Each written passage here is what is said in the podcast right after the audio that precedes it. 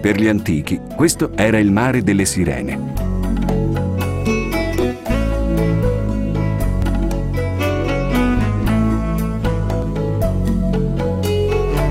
Cullate dal ritmo infinito dell'onda, lanciavano il loro irresistibile richiamo ai naviganti, inducendoli a dimenticare la loro meta e a perdersi nella magica bellezza di questi luoghi.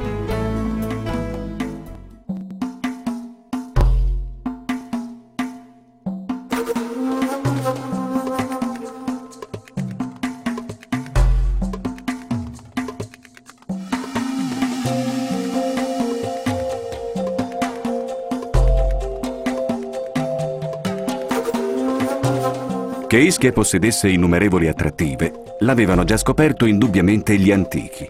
Lo testimoniano i ritrovamenti dei primi insediamenti greci e con maggiore evidenza le rovine del castello aragonese, una vera e propria città, sorta dove già Gerone Siracusano aveva edificato la sua formidabile rocca. Verdi colline avvistarono i primi marinai greci che sbarcarono sull'isola, nella baia di San Montano, otto secoli prima di Cristo venivano da lontano, dall'isola di Eubea, ma quella terra apparve loro subito familiare. Sul promontorio di Montevico e nella pianura sottostante, i greci costruirono la loro nuova città, Pitecusa, che divenne punto nevralgico dei commerci tra la Grecia e le popolazioni italiche. Fu quello il primo insediamento greco nel Mediterraneo occidentale, l'inizio della Magna Grecia. E proprio alla Magna Grecia è dedicato il museo archeologico di Villa Arbusto al Laco Ameno. Lì sono ospitati i preziosi reperti rinvenuti dall'archeologo Giorgio Buchner in 30 anni di scavi nella necropoli di San Montano. E in primo piano la cosiddetta Coppa di Nestore, su cui è inciso il più antico testo scritto rinvenuto in Occidente. La zona di Lacco Ameno rimase il maggiore centro abitato dell'isola fino al Medioevo quando le invasioni barbariche convinsero la popolazione a rifugiarsi sull'isolotto su cui doveva poi sorgere il castello.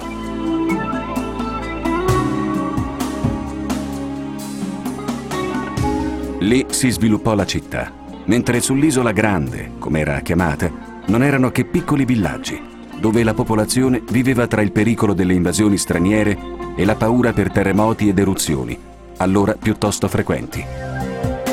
Intanto l'isola subiva le incursioni dei pirati saraceni e lungo le coste sorsero imponenti torri di difesa. Quello di Forio era il versante più esposto e la popolazione vi costruì ben 14 torri con il tipico tufo verde dell'Epomeo. Tra queste il famoso Torrione, simbolo della cittadina, che ospita oggi un museo dedicato a un artista isolano.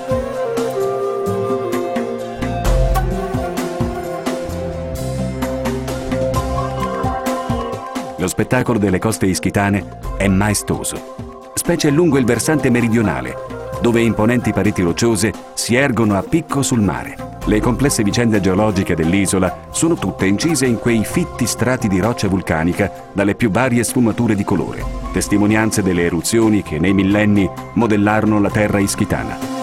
La costa varia di continuo. Ai severi promontori coperti di vegetazione seguono magnifiche insenature, in cui il mare assume colorazioni stupefacenti.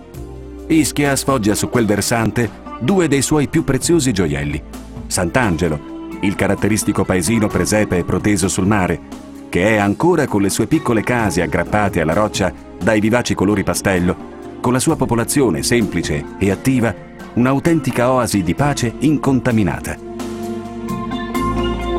Subito dopo il villaggio ecco presentarsi la spiaggia dei Maronti la più grande dell'isola.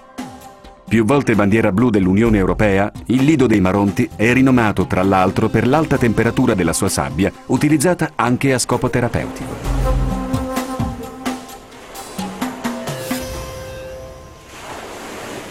Altri promontori e insenature disegnano il profilo dell'isola fino alla spiaggia di Carta Romana, frequentata fin da tempi antichissimi.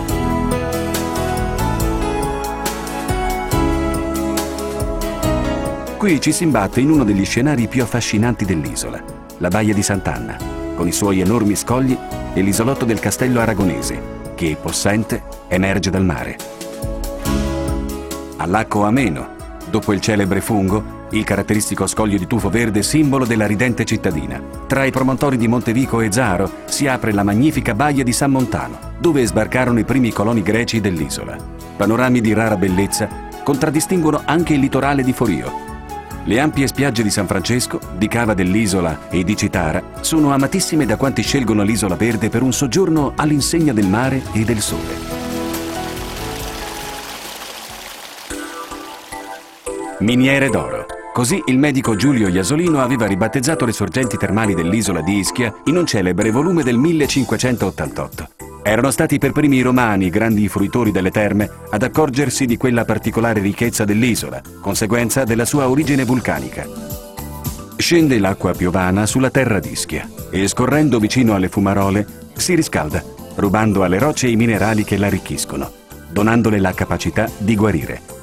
Notevole il livello dei servizi offerti alla clientela nelle strutture ischitane. Le cure tradizionali si accompagnano ormai a massaggi, fisioterapia, ginnastica correttiva e riabilitativa, sauna. Secondo una tendenza sempre più accentuata, le terme sono diventate luoghi di recupero del benessere psicofisico dell'individuo. L'isola d'Ischia è l'unico luogo al mondo in cui la natura e l'impegno dell'uomo hanno saputo creare quelle meraviglie che sono i parchi termali, nei luoghi più panoramici dell'isola offrono ai loro visitatori piscine termali di diverse gradazioni, incastonate in lussureggianti giardini, spiagge private, reparti per le cure termali tradizionali e servizi di alto livello. Un'offerta di svago e riflessione completa, che conferma Ischia un'isola per tutti i gusti e per tutte le stagioni, non solo dell'anno, ma anche della vita.